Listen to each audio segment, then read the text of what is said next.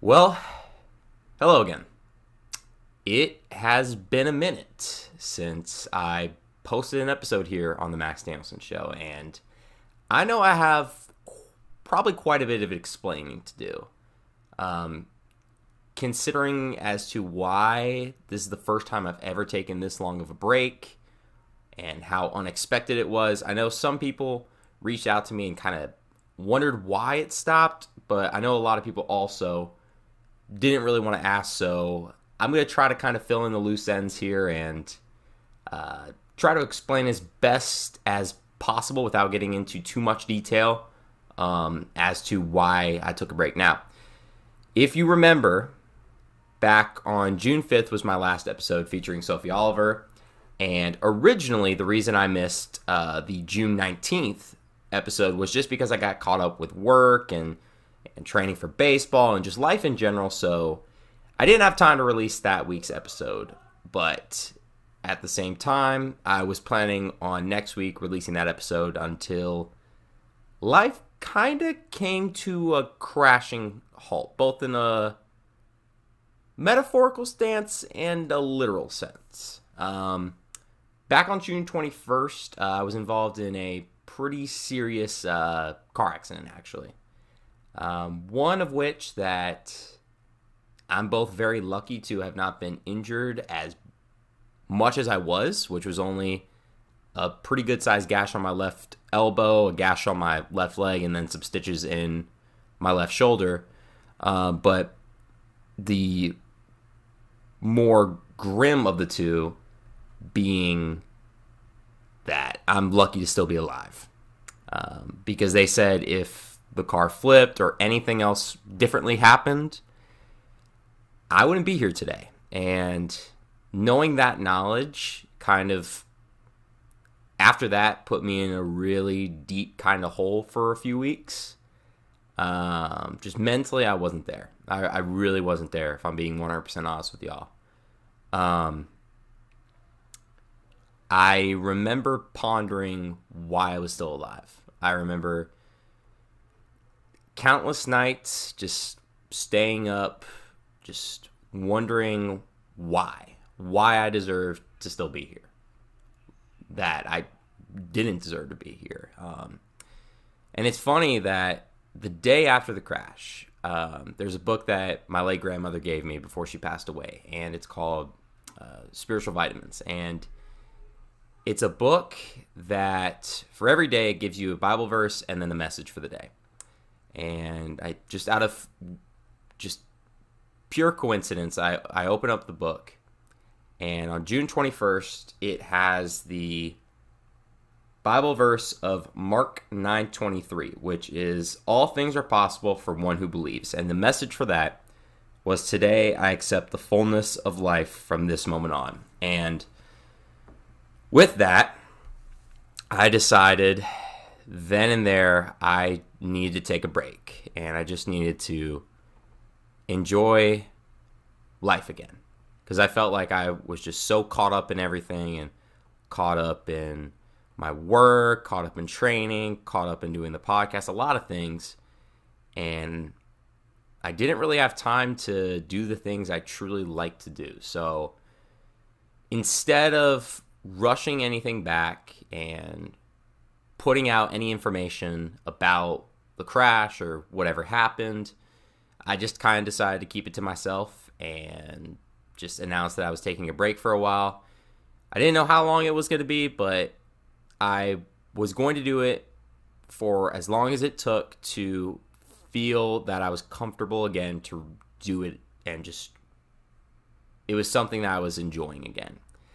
And that's kind of how the summer went for me. I got to coach team, you know, coach a team. I got to, you know, train. I got to spend a lot of time with my family. Um, and I just want to say thank you for all those of you who did hear about it and who reached out. I know me kind of keeping it on the DL and not really putting it on blast and putting it out for the audience or just in general for my viewers or my friends even for that matter um, a lot of people didn't know what happened so I appreciate those who did reach out and you know who were there with me during kind of that point. Uh, but right now, I am at one of the best points in my life at the moment. Um, I'm very happy. I just I've kind of re-enjoyed life, which is awesome to say the least. Um, you know, during that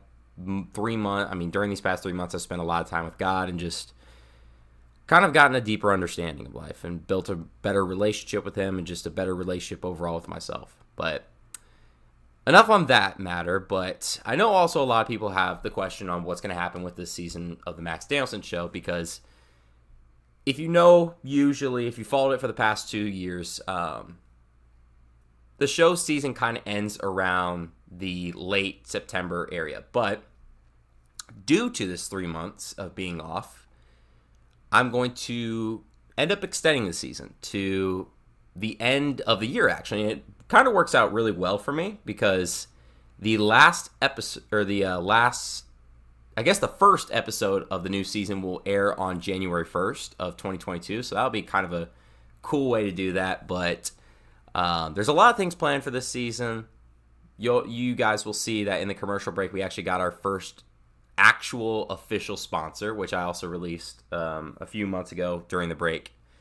But other than that, I mean, it's kind of just going to go back to the way it was before it all happened. You know, episode every two weeks, bringing on guests. So that's pretty much all I got for this update. I know a lot of people kind of probably expected or didn't really expect that it would be that kind of severe and that grim of a reason, but I just felt it was necessary for me to do that and just, just take a step back, step away, and just put myself back together. You know what I mean by that, but that's all I have for the update. Um, but other than that, hope you enjoy this episode, and uh, it's good to finally be back.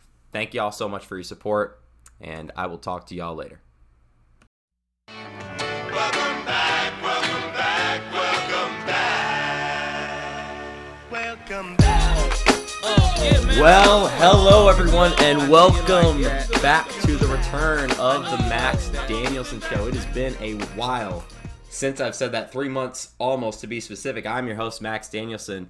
And uh, joining me today, it's it's definitely a good one to come back to. One of my good friends here at Austin College, uh, part of the football team here, also has a lot of different organizations he's involved in here at Austin College. That is kind of the guy that uh, when all COVID started, who was the first guest on when uh, the whole quarantine vibes happened. That is Mr. Christian Hallam. Christian, welcome onto the show.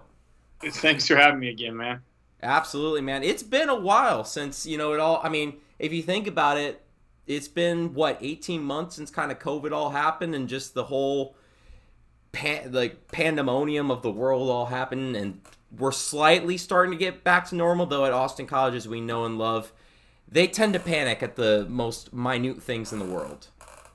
Yeah, yeah, I agree, man. It's been a long time, but uh, just glad to glad to be where I'm at, and I know uh, God's got a good plan. So for sure, man. So, if you don't mind reminding kind of the audience just a little bit about yourself and, of course, the sports teams that you follow, uh, besides the uh, Houston Trash Cans, but uh, I'll let you take it away on that one. all right, all right. Well, uh, my is Christian Hallam. I'm a senior here at Austin College. I do play football, but currently I am uh, undergoing an injury and doing rehab with that. And so, uh, you know, I had a little talk with my coaches this year, and it was kind of tough and a little bit of a, um, a disappointing decision. But I understand that at this point in my life, this is kind of a big deal uh, for my future health. And I decided to sit this season out and take my season and put my efforts towards my school and rehab and other organizations I'm a part of, like Austin College Anglers, which is a fishing group on campus here. Um, but besides that, my plan is to come back next season and continue playing football. I have that opportunity. And the great thing about having this opportunity is that I'll be a fifth year here on campus next year, uh, getting my master's in education. So, um, me, my buddy Tyler and I both, he's my roommate. He, uh, he and I are both going to be doing that. So, I'll just be blessed to be able to have that last year to play if I want to, and if I want to just start coaching, I can do that too. So, um, it goes both ways. But you know, this little elbow injury I had, it basically, long story short, I broke my elbow in a scrimmage last spring during COVID season, and uh, it wasn't fun, and it required some surgery. And besides that, now here I am at Austin College, just living my life. But uh, but yeah, is there anything else you want me to explain, Max? well, besides taking one of the topics that I was going to ask in the uh, whole interview, uh, just uh, kind of what sports teams you follow, just reminding the audience. Yeah. So I'm a huge, huge, okay, I'm a huge Dallas Cowboys fan. Uh, from San Antonio. I thought it was Texans. I'm not to lie. okay. My family grew up in Houston, so here's here's the trick. Here's the trickery of my family. All right. Okay. So you have family that grows up in Houston. They love the Astros, but yet family that also grew up in Arlington, so we're Dallas Cowboy fans. So it's a little bit of a mix of both, you know, big cities, you know, but uh, don't don't really care for the Texans too much. That's more my uncle's side, and my uncle's gotcha. uh, die hard, you know, Texans fans, and he loved Matt Schaub back in the day and Deshaun Matt Watson. Good um, Matt Schaub.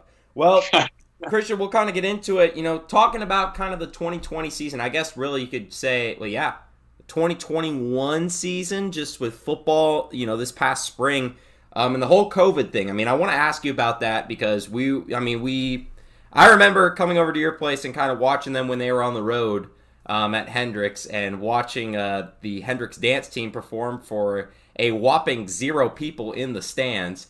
But I wanted to ask you kind of about that season and just recapping what was different about it? What did it feel like to be playing spring football instead of traditional fall football and just all kind of the hula hoops that the football team had to jump through that season? Yeah, this is definitely historically one of the most like interesting seasons I think anyone has ever watched football. I mean, you you just tune in and, and you're and you're watching baseball and football in the same season. It's like what? but um, but yeah, so the spring season we had about five games. The uh, NCAA and our conference gave us five games this spring season with COVID season, and uh, like I said, my injury was you know it happened this spring, so it actually happened the first a week before our first game, and so I was technically out, but I did get to travel and stuff like that uh, to the last game of the season, which was the conference uh, title uh, game, and they just kind of pl- we played that game against Centre just to kind of determine our com- conference rankings, and it was awesome. But like you asked, man, it's just watching the whole you know games online and streaming them and and having to play for no fans at all. Just it was a different feel, man. And I don't know if you know anything about like playing baseball at least or any other sports without fans. Just it, it takes away all the energy. It's and brutal. It is absolutely brutal you could create your own energy to a certain extent and do all you want to like be enthusiastic and play your hearts out but if nobody there is to see that it you know it really kind of feels like a practice you know just feels like you're scrimmaging another team in practice and so i mean it was still fun don't get me wrong and i know the guys we love to play and that's why we play the sport but it, it's it's something that it was definitely an adjustment that we had to work with and uh, this last spring season you know, during 2020 season, um, COVID, it was just hard to play and have that same enthusiasm without all those fans there. So. Yeah, and you know, the, the more I think about it, and this is kind of leading into my next topic here. You know, we talked the last time when you were on the show. At that point, you were a quarterback, and if I correct me if I'm wrong, but there was a position change kind of that happened with you in your career um, over the past year. So, kind of talk about that you know, talk about the adjustment that had to be made from going from the quarterback role into your new role and just kind of how that's all been going so far. So yeah, I uh, I actually moved position to wide receiver now. Um, who my best friend and roommate, like I said, mentioned earlier, Tyler. He he's the starting quarterback, and so for me at my senior season, I realized maybe, hey, you know, I'm at the point in my life where uh, you know, I only have a couple years left to play this sport that I love and with the friends that I got. So why don't I just try and get somewhere on the field um, besides just being on the bench all the time? And and um, so I just talked to coach, and he was actually very open to the idea because we were shorthanded on receivers last season, and especially with just Aaron and myself and Xavier, who were like the only upperclassmen receivers at all. And Xavier is also a, a, a, basically a transfer position. He came from quarterback two after freshman year. So you know, we're very shorthanded on receivers, and I just saw a spot that needed to be filled on the team, and I was like, hey, I'll do what it takes, whatever it takes for the team, and I'm gonna play my heart out. And so, you know, I made that transition, and one of the ultimately the hardest things I think it was facing was just like, okay, I was used to throwing a football my entire life, and I could catch a football. I'm not worried about that, but I have to transition my lower body now, and it's like. Uh, most of my quarterbacking experience was focused on flexibility and upper body work, and now as a receiver, I really got to fine tune and get my footwork a lot quicker, faster, work on route running. And so it was just difficult to really at first step into that role and kind of change the you know the body the body's attitude towards playing. And it's like okay we've done this our whole life. Now we're doing something completely different. So. And that's definitely a good point that you mentioned there. Kind of a little bit of the uh, tim tebow route over there not gonna lie. And we'll, talk, we'll get into tim tebow here in a little bit with the sports. Now Something you mentioned uh, in kind of just talking about yourself is the whole fishing, you know, being uh, part of AC Anglers and also uh, with dove hunting season that just happened this past week. Um, a lot of a lot of you is involved in hunting and fishing. So I kind of want to, you know, ask you to talk about that a little bit. You know, what does that kind of, like, you know, what does that mean to you, especially kind of just AC Anglers? How did it all start? And then just because I know you showed me uh, kind of just the uh, going blank on the day with the uh, doves, and I know how that feels because there have been many a times where that's happened to me and my dad. Yeah, man, opening day, dude, that was uh, unfortunate, but that's why we, you know, I always look around for other public land and property too that you know in Texas here we have, and and I'm an avid outdoorsman, and you know that by far, and so for the people that listen to this, you know, it's it, it is I hunt and fish because I love it and it's a passion of mine and I love to be outdoors and just in that nature that God created. Um, and I love to just harvest and make some good meals with that. I I found a new passion this summer of cooking, so I can take some stuff and throw it together and and I worked on my skills in the kitchen, which was pretty awesome. But uh, but one of the big things, like you you asked about, was uh, you know the hunt and fishing. Well, ACA, uh, it's it's just an organization or just like any other fraternity or sorority group, kind of on campus. Except you know we don't do all the we don't have a sponsor that pays us stuff or anything like that. We're just we're just a group of guys and girls on campus that literally just love the outdoors and love to get out and fish. Um, and so that's you know I was recently just kind of nominated into the position unanimously by my friends who said you should be the president because nobody else took stepped in and took up and I was just like you know what if I'm not playing football, I'll devote my time to helping people, you know, explore the outdoors more. And and so, you know, we've gone fishing a couple times at Lake Texoma and caught some great fish and just fish fried right there and had some rice and peas and corn with that, and then some Berlinese sauce on top with a uh, beer battered fish. It was really good, man. So, Dude, you're making you are making me jealous right now. Like you are making me like excited when Lent comes around. You are making me excited for those fish fry Fridays. You are making me excited for that. Um, but that's interesting that you mentioned kind of like I'll that. do it anytime. You, I'm serious. Do what? so if you want me to cook you up some fish, man, I'll do it anytime. Dude, I will definitely take some during Lent. But speaking of kind of cooking, I want to ask you, um, just out of curiosity here, what's the best meal that you make? Like, what's the best? Like, if you had to devote your time and to make it something for the rest of your life, what is that one item? So, if there's one meal that I make like really good, is what you're asking? Yeah.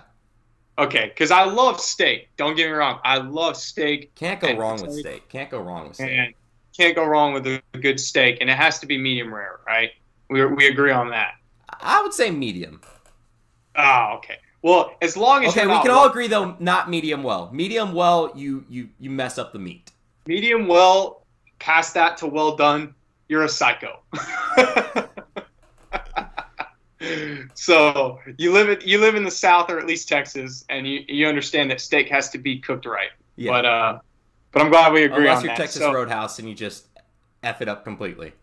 Yeah, pretty much. Yeah, pretty much just screw it, screw the pooch on that. So.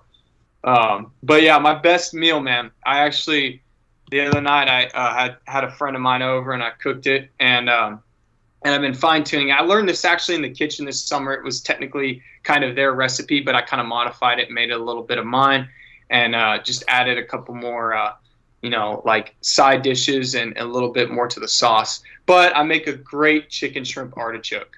Um, and I'll just kind of give you a quick rundown. It's like just take a chicken breast, and all you do is take you flatten it out first, and then uh, get some flour mixture, you know, like seasoned flour mix. Um, batter that bad boy up, and then you throw that in a hot oil skillet, and you let it cook, and you just let it simmer for a little bit on like medium heat. Um, get your shrimp right, and a tail on or tail off. Do the same thing. Throw it in there. Um, let the hot oil heat it up, and then uh, beforehand, you kind of have to prepare and make some scampi butter sauce. So, I mean, you can research and do look up different scampi butter sauces online. Uh, I just used the restaurant traditional sauce and added some more mixes, uh, mixture of seasoning in, in, my sauce so it, it would taste more flavorful. Um, so then, once you have the chicken cooked on each side, right, you put the shrimp on top so you don't overcook it. Um, and then you just kind of mix some wine, garlic, shallots, and a little bit of chicken base. And once you throw that chicken base in there, get and you let it reduce. And then once it's done reducing, you throw that scampi butter in, and bada bing, bada boom. It is literally done in like ten minutes. Dude, I ate like 20 minutes ago and now I'm hungry again. Like that sounds literally amazing. I'm not even gonna lie to you. Like, love shrimp. And once you mentioned the scampi like sauce, oh gosh, that's just game hey, over. Take my money. Hey, I've had multiple people confirm it's 11 out of 10, or at least, at least you know more than more than I deserve. And I told him I was like, you know, I guess cooking's a new passion of mine, but uh, definitely, you know, I worked man, in- definitely. Um, I do want to. This will be kind of the final question I have, kind of for the interview. You talked a little bit in your introduction how you want to go into coaching, so. I want to kind of touch base on that. Kind of what's the future plan so far, you know, after Austin College is all said and done? You know, what's kind of the plans that you have in store for uh, after AC? Yeah. Um, so for like anybody, I'm sure we're still very unsure. Uh, my plans are just kind of open right now. Like I, my major is history and my minor is education right now.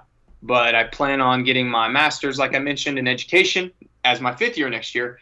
And besides that, once I graduate officially um, and get my GA experience here and my master's, um, in the next two years, my plan is to just find, you know, find a job where I can and and uh, where where it makes me the happiest as a coach. And uh, and I'll probably end up teaching the first couple years, which is fine. And and I have that degree to support that background. And you know, having my master's, I also have a backup plan in the future. I've told my my family this that you know if I ever want to go into administration potentially and, and work my way to become a principal. Um, I hear they make some pretty good money, but at the same time, like you're also still uh, you're also still around that uh, school environment, or at least like some of the coaches, and you're in the hiring process um, of, of hiring good coaches for a program as a principal. Um, but my goal in the future, in the next, if you're going to ask, like, if I could see myself in the next five to ten years, right? I could see myself hopefully and potentially settled down with somebody and a nice stable coaching job or um, or just you know administration job, whatever it whatever it takes to to provide for my family. Um, and besides that, like if all else fails, I know that I could. I would I would want to run my own cooking business or at least try and get on Food Network. yeah, for sure, man, for sure. Get on Hell's Kitchen with Gordon Ramsay. Yeah. That's hey, that's the dream itself, man. Like get on with Jamie Oliver, whoever you need to get on with. Heck yeah, man. So that is going to do it here for our interview portion. We're going to take a very quick commercial break, and when we come back, we're going to be talking about sports. And man, do we have a bit to recap since it's been a while. But before we get into this commercial break, it is the debut of our first official sponsor here on the Max Danielson Show, which is Sideline Swap. And I'll let them take it away and talk about who they are. So we will be right back. This episode of the Max Danielson Show is sponsored by Sideline Swap. Whether you're looking to buy or sell athletic equipment, Sideline Swap is here to help. Sideline Swap ensures that an athlete will find what they're looking for with a broad range of the best in the market athletic gear at spectacular deals. Sideline Swap also ensures that you will receive what you ordered or your money back guaranteed. Download Sideline Swap today on the Apple or Android store and save on your first purchase using referral code MTDBaseball426. That's code MTDBaseball426 to save on your first purchase. Sideline Swap, a proud sponsor of the Max Danielson Show. And welcome back to the Max Danielson Show. Where we left off, we were talking to Christian, kind of about the whole 2020 season, just everything that happened with football in general, talking about his injury, kind of the whole recovery process for him.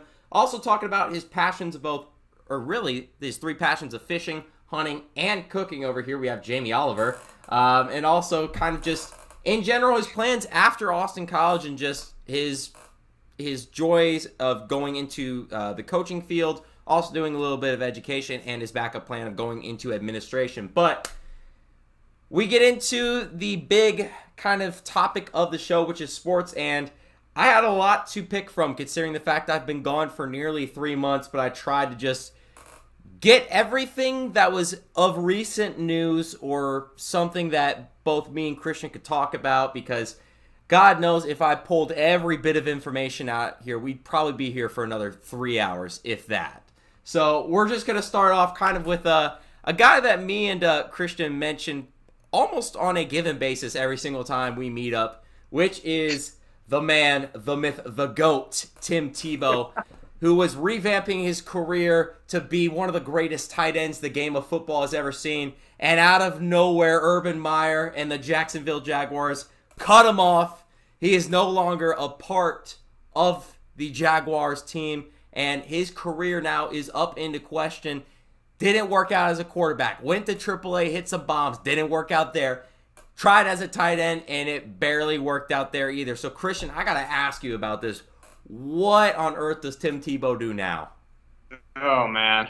Oh, this is what we call a supernova event right here, you know? It burned bright and got cut fast. but uh, all due respect, you know, Tim Tebow is, is my favorite, like, athlete out there, and and uh, I've always followed him since like Nice High School days, and um, it's been my favorite quarterback back in the day. Even though, props to him, man, for for doing this and transitioning like me, at least a receiver. You know, he wanted to, you know, live out and continue playing football and what he loves and what he's passionate about, but unfortunately, it just didn't work out. I mean, I don't know about you, but have you seen some of the highlights or film from? Oh yes, I've seen his routes. I've seen it.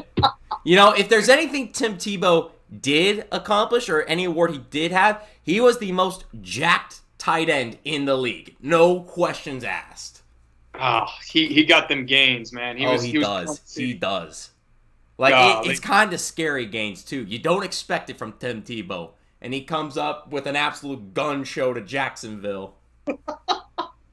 yeah, I surprised all the Florida or Jacksonville girls there, but I'll tell you what. Hey, he can't you know, surprise. So, he can't surprise surprise him. He's got a he's got a wife. can't, can't blame him. That's why he has a good looking wife too. Oh, good very true. Very true. But uh, yeah, isn't she like a supermodel too? For like, or I she think was? so. Uh, oh my gosh, I don't know if you've seen this tweet. I, I will mention it right now because it's low key kind of fun. You may have, I, I may have seen this tweet because either you sent it to me or you liked it. But it was talking about like how the world, like as soon as Tim Tebow got married, like just the world crumbled like literally after Tim Tebow got married, Kobe died. The four the fires in Australia happened. COVID happened. Everything happened. And the end of the tweet was the world was thriving on Tim Tebow's blue balls. That was the only way this world was thriving. oh man, love it, love it. oh, as ironic as that is, you know, man's living in happiness and he's doing great things. Dude, he is doing, and like if you if you follow him like on social media, the one thing I love about Tim Tebow, the thing about Tim Tebow that I think makes him such a likable guy and a great role model is just not only is he a great person, but he's as well a great Christian. You know, he's yeah. always like if there's one thing he's always kept, and the one thing I remember he talked about in, in an interview when he wore uh, the uh, the uh, the uh, face the uh, the black stain. stain. Yeah, when he put John three sixteen on there, there was I think over like three million searches after that game yeah. of that Bible verse, and I mean just yeah. how you know he if there's a definition of just a guy who is living the best Christian life possible and doing what God intends us to do, it is Tim Tebow, and you know sure he has not you know necessarily panned out as an athlete, but he has followed God's plan to its very peak and has just t- took it in stride everywhere he's gone um, and just kept the Lord close, which is just what makes Tim Tebow such a great person and a great story to follow. Yeah, and it's good. Good for it's kind of what we need in society more of is for younger kids like myself when I was younger to kind of look at that and follow that and be like, okay, those are good people that you know at least have good morals and and goals in life. Uh, you know, comparison we take Johnny Manziel, not my favorite. Okay, great athlete. Don't get me wrong. Oh, right? fantastic athlete. I bet, I bet that anyone can agree that Johnny Football definitely put on a show. Okay, but character-wise and outside football, there's a reason why he didn't last in the NFL. Yeah. Other than Tebow's reason why he didn't last in the NFL. Tebow's reason is specifically because if you watch some of his Jacksonville tape as a tight end, and you know, it really didn't show that great, unfortunately. Yeah. You know, there's a couple of not oh, I say a couple, but at least every time he was out there and I watched the game, um, I love the man to death, but it, Damn, he, he can't run a route. he, He knows the routes. That's one thing about Tim Tebow. He knows his routes, but he just can't run them. He can't run him very. His he's built like a fullback, playing. And then when you put him in position, it sounds great. And I thought he was at least going to block well, but he he let right past him. Yeah. And I was just like, Tebow, come on, my guy, you got to do better than this.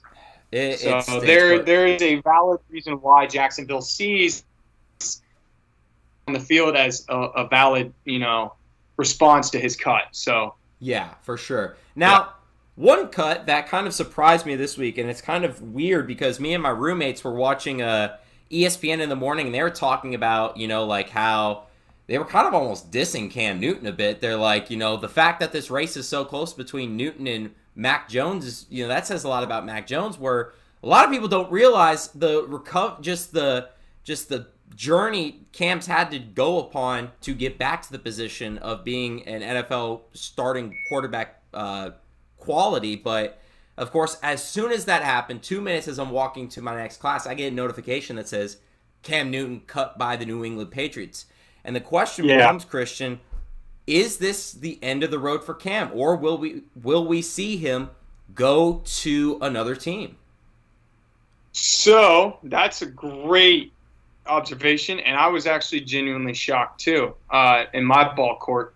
But I got to ask you, Max, where do you think? What teams do you think he potentially has a shot at? Because it's crazy. Like I was looking around and I was thinking, most of these teams have their core. There's maybe a few that are questionable, um, or at least just trying to have a, ru- a young rookie run the show. Um, but Cam is a good quarterback. I, I got to give him credit. He's played well. He's played far in the league. He's done very. He's he's been very at least consistent. But he's a dual threat quarterback, and most of the NFL and quarterbacks we see nowadays are still pocket passing. Mhm. Um, besides people like Kyler Murray, which Cardinals are taking a shot on, um, and that's great. I'm not saying that's wrong. It's just most quarterbacks we see, like even you know Drew Brees and Tom Brady, that are still in the league, or um, now we see uh, at Cincinnati. Uh, shoot, LSU. It's blanking Joe on my Burrow, mind right now. the dude, Joey Burrow. Joe Burrow. That's right. Yeah. I had a brain fart there. My bad. No- But old no Joe worries. Burrow at Cincinnati, and it's like they're they're pocket passing style quarterbacks, and you just see all around the league that that's very common. Um, but I was just like I said, I was going to ask you, where do you think that? Because because I'm curious to know. I, I looked around, and it's hard to find a team to, to, to say if Cam could find a fit in at that at that place, and uh, if they'll pick him up. Um, and if you're asking me real quick, I'll just say that I think he's going to be a free agent at least halfway through the season, and something's going to happen midway through that some team's going to need him. You know, one team that, you know, I, I mean, I was just looking through some of the teams here. One team that kind of sticks out to me, I don't know if, I, I don't think they would pick him up for the, for the first few weeks, but I could see the Houston Texans possibly scooping him up, considering how the whole Deshaun Watson trade scenario could play out if he holds out, if the Texans do nothing with him. I feel that the Texans need a better quarterback. That could be a potential uh, landing spot for him. Just looking around, too, I mean, of course, Denver, you know, Drew Lock, not necessarily the greatest quarterback, but are they still going to run with him or do they want some veteran leadership? That's up for the table too. Miami, I, I mean, I know they really like Tua, but they've also been kind of looking to ship out, go get Deshaun Watson for Tua. That's up in the air, possibly. I mean, you also have Sam Darnold and the uh, New York Jets. And if you know the New York Jets history, their quarterbacks have never been solid since uh, Joe uh, Namath back in the old days there. Yeah. And of course, Mr. Butt Fumble himself, uh, Mark Sanchez. But um, I, I, as far as the NFC goes, I really don't see him fitting anywhere in the NFC. Is uh, like most teams have a quarterback. I know the Giants are big on their Daniel Jones. Uh, Washington, I think they're going to Yeah. stick with uh, Ryan Fitzmagic. Um, Yeah. I mean, maybe the Lions, maybe the Lions. If Jared Goff doesn't pan out, I, I honestly don't know. I think if he goes anywhere, it's got to be the AFC. I really think it does. So, uh, great observation. I agree. Hear me out. Um, I recently found out, you know, this was a day ago news. I looked this up just to see because I was trying to find the teams what they were doing. And Tennessee actually uh, has not started their quarterback, Ryan Tannehill, yet. And he's came down with COVID, apparently. Um, Huh. on top of that, on top of that, literally a day ago, Tennessee released Matt Barkley, and they signed. He signed to a practice squad. So now they're stuck with two quarterbacks. Woodside is their backup, which was their third string now, or their third string beforehand, who's their backup now behind Tannehill. But Tannehill's out due to COVID, and they don't know how he's going to recover when he comes back. So Woodside's their only quarterback right now, and I'm I'm sitting here thinking, if I'm Tennessee, I know I've you know probably got money to play with, hopefully, but considering the fact that they have taken a shot on Vince Young in the past, and they've taken a shot on having that dual threat style quarterback who's got very quick legs and a crazy arm, um, you know, Cam Newton is by far way more accurate than Vince Young, and Mhm. I, you know, but Tennessee to me is probably the closest resemblance, depending on how their season goes. hmm I could see that. I could definitely see that happening. Um, I will move on to this topic though because I think this is a great thing to talk about too when we're whole when we're all talking about the Houston Texans and just in general what could happen with them. What do you think is going to be the case with Deshaun Watson? Do you think the Texans hold out? Do you think do you think Deshaun we do see Deshaun Watson go somewhere else? I mean, it seems like it just keeps going back and forth, back and forth, back and forth Yeah. with nothing happening. Yeah. I mean, if they're playing the game like this and, you know, they keep teasing Deshaun, if I and I, you know, was told one thing or another like this, I'd probably find somewhere else to go. You know, the Dolphins were looking at Deshaun too, so who knows how bad they really need him at that moment. Because Deshaun right now, he's the guy, at Houston. Mhm. So, um, and he's he's done. I mean, he's done fairly. Deep. I wouldn't say a whole lot of stats, but he's done Mhm. decent.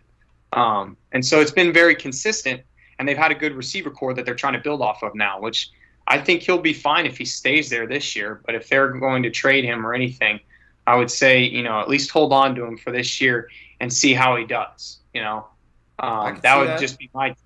But yeah, it's very interesting with the whole Deshaun Watson thing, just because like we've seen it happen before. People thought Aaron Rodgers was going to leave the Packers, which God, I thought so too. I wouldn't have blamed him if he left Green Bay, but then Exactly. things were settled, and who knows if it's the last answer, whatever the case is there. But it just seems like that Deshaun's at, does not want any part of Houston anymore, which yeah. I have It- no idea, you know, and, and Houston would be smart by keeping him. I, I genuinely believe that. But I don't know. Could this be something where we see kind of like a, a Barry Sanders or a Calvin Johnson where they just they just get tired of it and they retire early? Or is this something that could be a make amends and get him out of there? Yeah, I mean, he's you're right, man. He sounds like he doesn't want to be there, but in all honesty, I think it's a money game because money talks, and these players are trying to, you know, find the place where they can get the most out of it, which is understandable at that Oh, of level. course. Um, but you know, as far as far as this goes with you know Deshaun's place at Houston, um, like I think Houston should just hold on to him just a little bit longer and see how much they can, how much he can produce or get out of that. And uh, if obviously if he doesn't show, then you know trade him and, and find a better solution. So Absolutely. Now we're going to move on to Major League Baseball and something a feel good story that uh, kind of happened this past few weeks. Actually, I believe last week was uh, Miguel Cabrera finally getting his 500th home run to truly cement him going into Cooperstown eventually someday. uh, a World Series champion, a Triple Crown winner, I believe an MVP um, as well. He's had a great career. It, it really sucks though to see like so many people talk down about Miguel Cabrera and don't realize how good he used to be back in the day. Yes, yes. I mean, the dude has been in the league for a long time, and solid, solid performance. Like, I just props to him. Like, my on my heart, my you know, my my praise goes out to him for for devoting his time and effort and getting that 500th uh, you know breaker for the homer and just really you know making a stand for for his name in Major League Baseball. Like, I and, you know, I'm a Houston Astros fan, like you said, so you know but if, if if if there's an athlete who gets to that point and has been in the league long enough you know they i think that they deserve the credit that they you know get because they've worked hard to get there so and if we want to talk about a guy who's gotten a lot of credit this year it is a guy who i don't know if we'll ever see another guy like this in our lifetime that being shohei ohtani the two-way japanese import yeah. 40 home 40 plus homers on the year goes out, pitches 101, 102 on the gun. I mean, this guy is just insane. Like he he's the next guy. Like I know a lot of people compare him to kind of what Babe Ruth did back in the day when he was a two-way player too. I mean, of course, we have our generational talent of Mike Trout in the league and now you have the second generational talent on the same team and of course, as typical Los Angeles Angels fashion, wasting their careers with no pitching or help. But at the same time, I mean, it's just unbelievable to see what we're just watching out of Shohei Ohtani. I mean, oh, yeah. what is your thoughts on just the season he's been having? Golly, I, you know, he the man has been playing for so long now too, and just a r- ridiculous athlete. Like if I can make any comparison, there's really not, and, and especially in the Major League Baseball world, because this guy like is a pitcher and a DH. Like he he has completely changed the whole game itself and, and the way it's set up as like, oh well, most pitchers usually aren't DHs, you know. Um, but I mean, props to him for just literally just going balls to the wind and just being so successful at what he does because he's a ridiculously good athlete.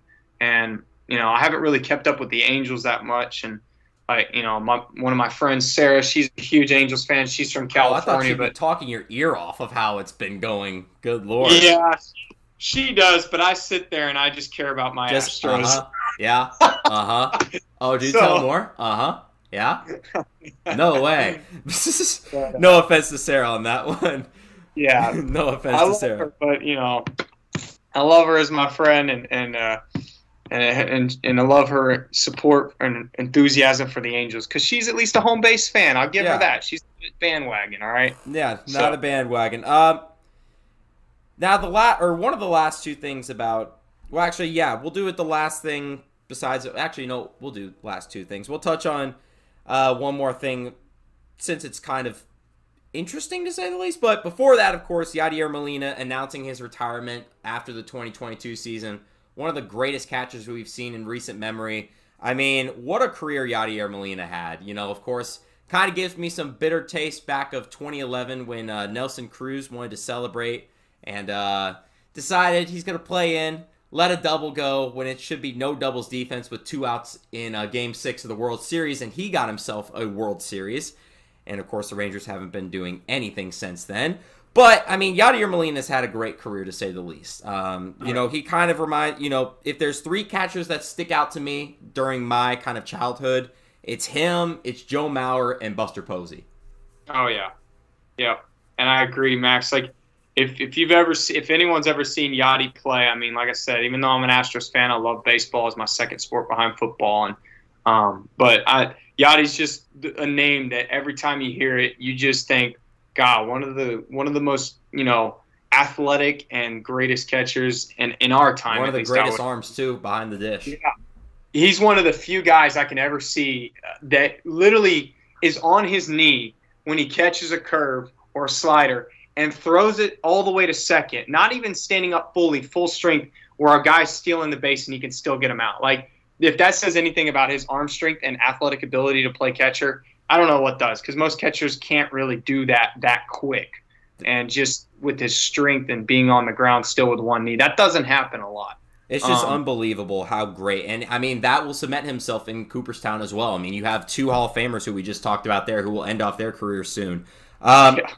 Last thing, though, of Major League Baseball, kind of a, uh, you know, I say the Rangers haven't been doing much, but you know what? At least we didn't have a 19 game losing streak like the Orioles did. And you know what's the best part? It all comes back around to Sarah with her Angels being yeah, the team that the they finally beat. Yeah and they smacked the Angels too. Apparently, is what uh, she told oh, me. Oh yeah, it was bad. It was bad, and against Shohei too, I believe.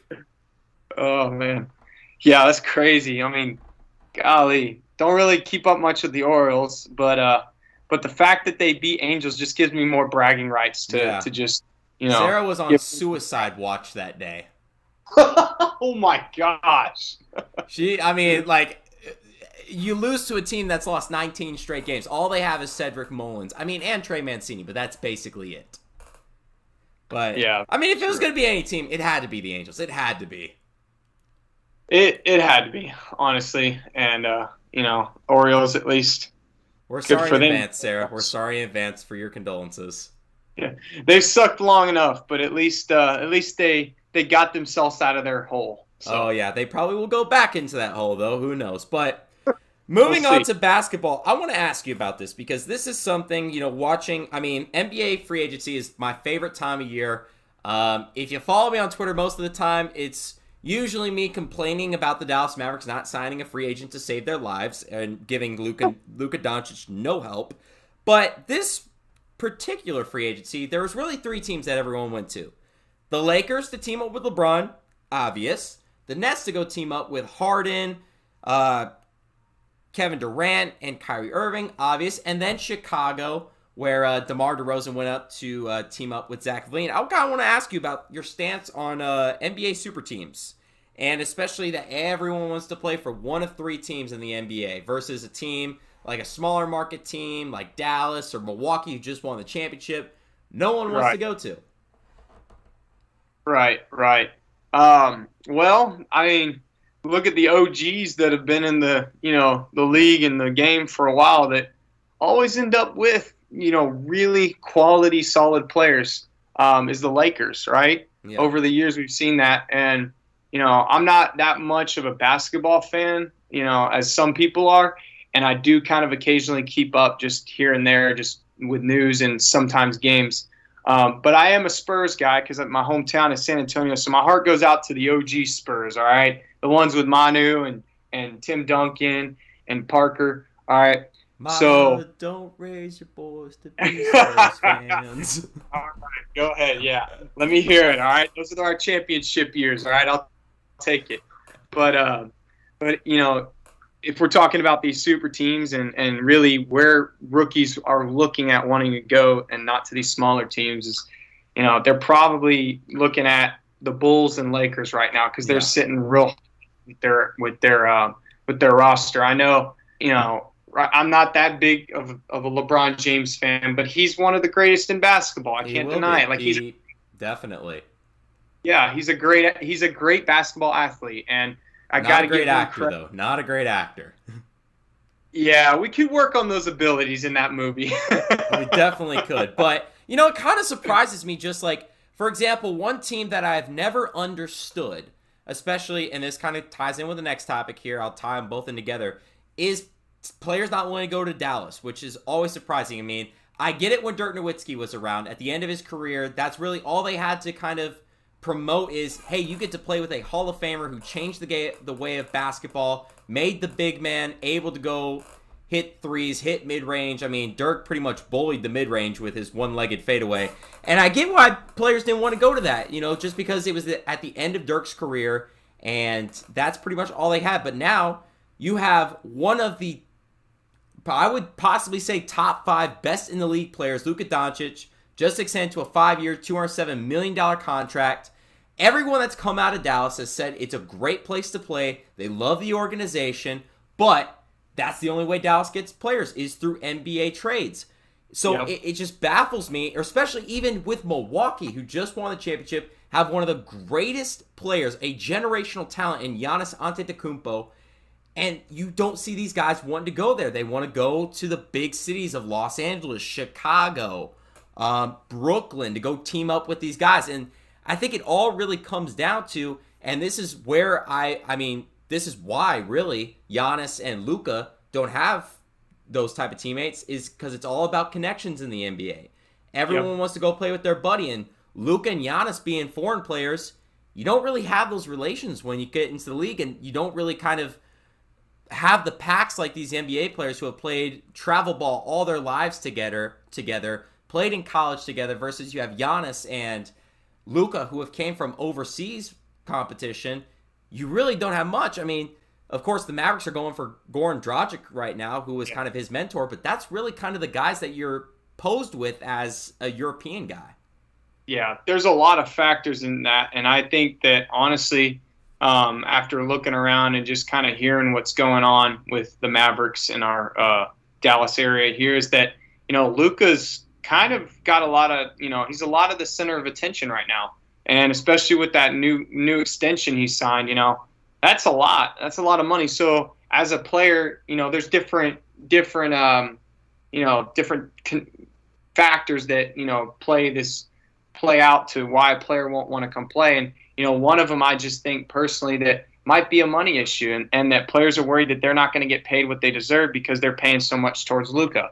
Um, even though Dallas's prop Mavs have lots of money and, and they're an NBA organization, you know, just thinking as a player that they're that organization is going to put more effort and money and time into just that one player, Luka, um, alone, is is a lot. Um, and on top of that, you know, I've heard some sources and some seen some news articles about Luka being not a good player to play with. Uh, so that also factors in is that you know when there's guys on the team who complain about him and and the fact that he you know he's always barking at the coach like it's just one of those small under the radar things that people don't see that you know is really a selfish player on the team uh, that that's not fun to play with. And personally, I'm not saying he's selfish. I'm just stating that what some of these sources and news articles are, are saying out there is that luka may not be the best player to play with. Um, so there are multiple factors. I, I agree, and, and I agree with your statements on uh, why people may not be coming to the Mavs, but um, there's I just think there's a lot of pressure on on on just these star players like Luka.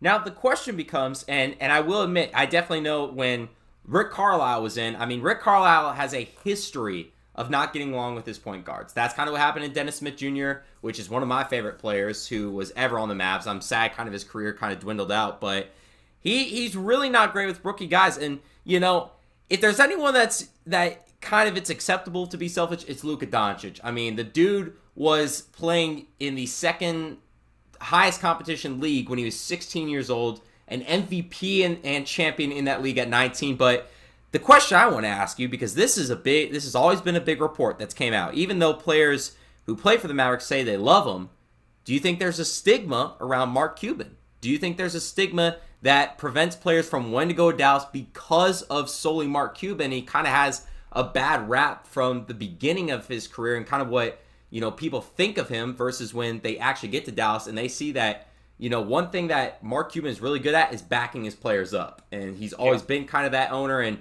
every time people leave Dallas they have nothing but good things to say not only about the organization but especially Mark Cuban. So do you think there's that stigma there that's around Mark Cuban and that being a reason why players don't go to Dallas?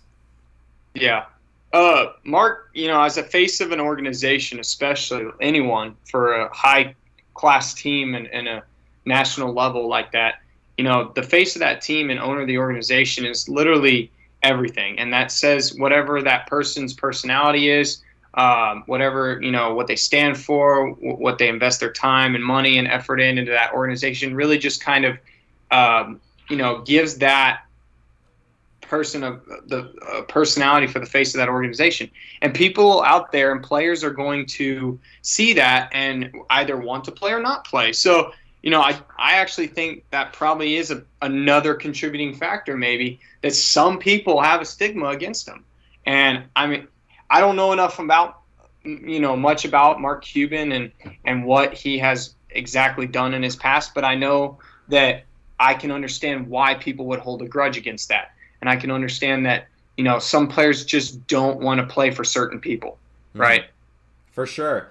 Um, and if we want to talk about players not wanting to play for specific people, great segue into our last topic for NBA. Ben Simmons wants out of Philly, which is kind of, you know, it's weird to kind of see it all play out because kind of the whole trust the process phase, they bring in Joel Embiid, get Ben Simmons, and now Ben wants out. I mean, it's kind of, I don't think there's any ties that could be amended. I think the bridges have been burned. It's just a matter of time of, you know, when will Ben Simmons get traded? Yeah, I think it's a little too late to say that if he wanted to stay with Philly, it would uh, kind of he kind of sh- shot the shot himself in the foot by really stating he wanted to come out. So, but yeah, it, it'll be interesting to kind of watch that whole thing uh, play out with Ben Simmons. We're gonna go on to a hockey real quick here. Uh, Henrik Lundqvist retires. I mean, it's kind of sad just the way how his, how his career ended and just all the injuries that kind of mounted upon him at the end. I mean, one of the greatest goalies that never won himself a Stanley Cup with uh, the New York Rangers, which, I mean, if there's anything that talks about the New York Rangers franchise, even though it's one of the greatest in the NHL, just not being able to get one of the greatest goalies we'll ever see um, a cup, which kind of sucks. And he tried to go, I believe it was to Washington to finish out his career, had some injuries, and then ultimately led him to retiring early. But the last topic we want to talk about goes to the Premier League, which uh, I think everyone is shaking in their boots. Just, you know, regardless of this dude's age being 36 years old, he is still one of, if not the greatest player in the world of soccer. Cristiano Ronaldo goes all the way around. You know, what goes around comes around, and he goes all the way back to where he started off at Manchester United. Christian, I want to ask you about that. What do you think about this move? Dude, I'm going to say if anyone doesn't know sports or watch sports, or even if you don't like soccer, okay, Cristiano Ronaldo is the face of the world as an athlete. Um, let's just, I'm going to put that out there and you can agree with me, Max, or disagree. But this guy is literally the face of sports in our in our nation as we know it and world in around Europe, us. He is a major, major face. That in Portugal. worldwide, you know. Don't get me wrong. I love American football. I play it, but soccer and you know football over there in, in Europe and across the world, as we know it, it's all around the world. So everybody watches this. Everybody watches the World Cup, and so Cristiano Ronaldo is is like the goat of soccer as yeah. Tom Brady is to football, right? Um, so if we put this in perspective, it'd be like Tom coming back to the Patriots after a couple years or so at um, at Tampa Bay.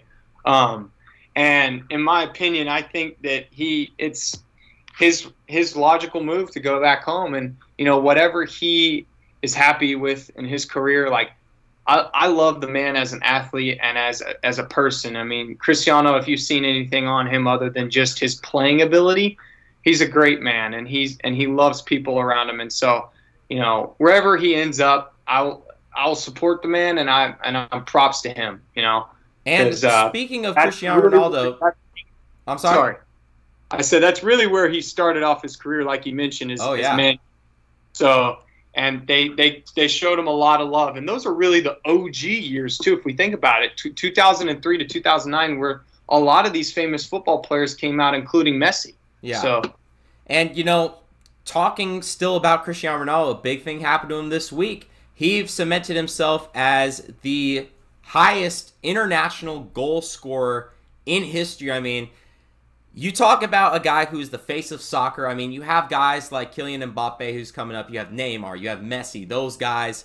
Um, you have all you know your guys in Liverpool, your guys in Chelsea, all these big name stars. You got Lewandowski over there at Bayern Munich, but Ronaldo is alone. Well, besides with Messi, as one of the greatest soccer players in this generation and it's it's weird also to think that in a few years I mean he's going to be done. I mean same thing with Messi, probably same thing here with Neymar in a few years and kind of the new age of soccer uh, with Mbappe especially is kind of coming into uh, fruition.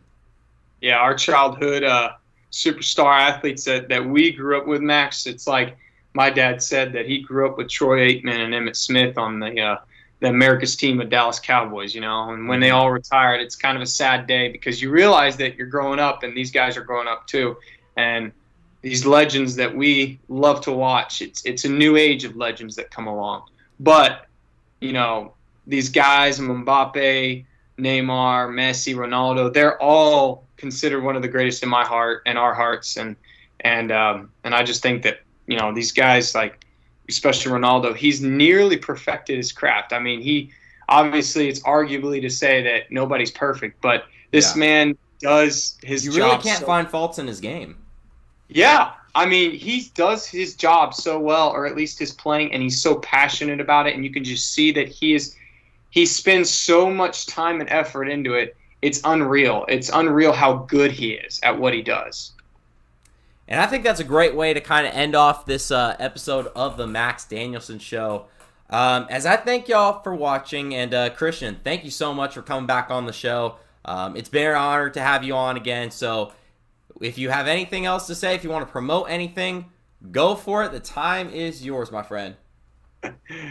Well, I got nothing to say. All I got to say, man, is you know I appreciate you having me on the first episode back, and uh, I look forward to talking and hanging out soon. Absolutely, man. And thank y'all for truly everything, the whole support since uh, kind of the whole break that all happened. Uh, I'm glad to be back. It's great to be back in action, and uh, that's gonna do it for this episode. And uh, as I thank you from myself, Max Danielson, and as always. Have a pleasant good morning, a good afternoon, or good evening to you, wherever or whenever you may be listening. Gosh, it's been so long since I've said that. And we will see you on the next episode. Take care, y'all.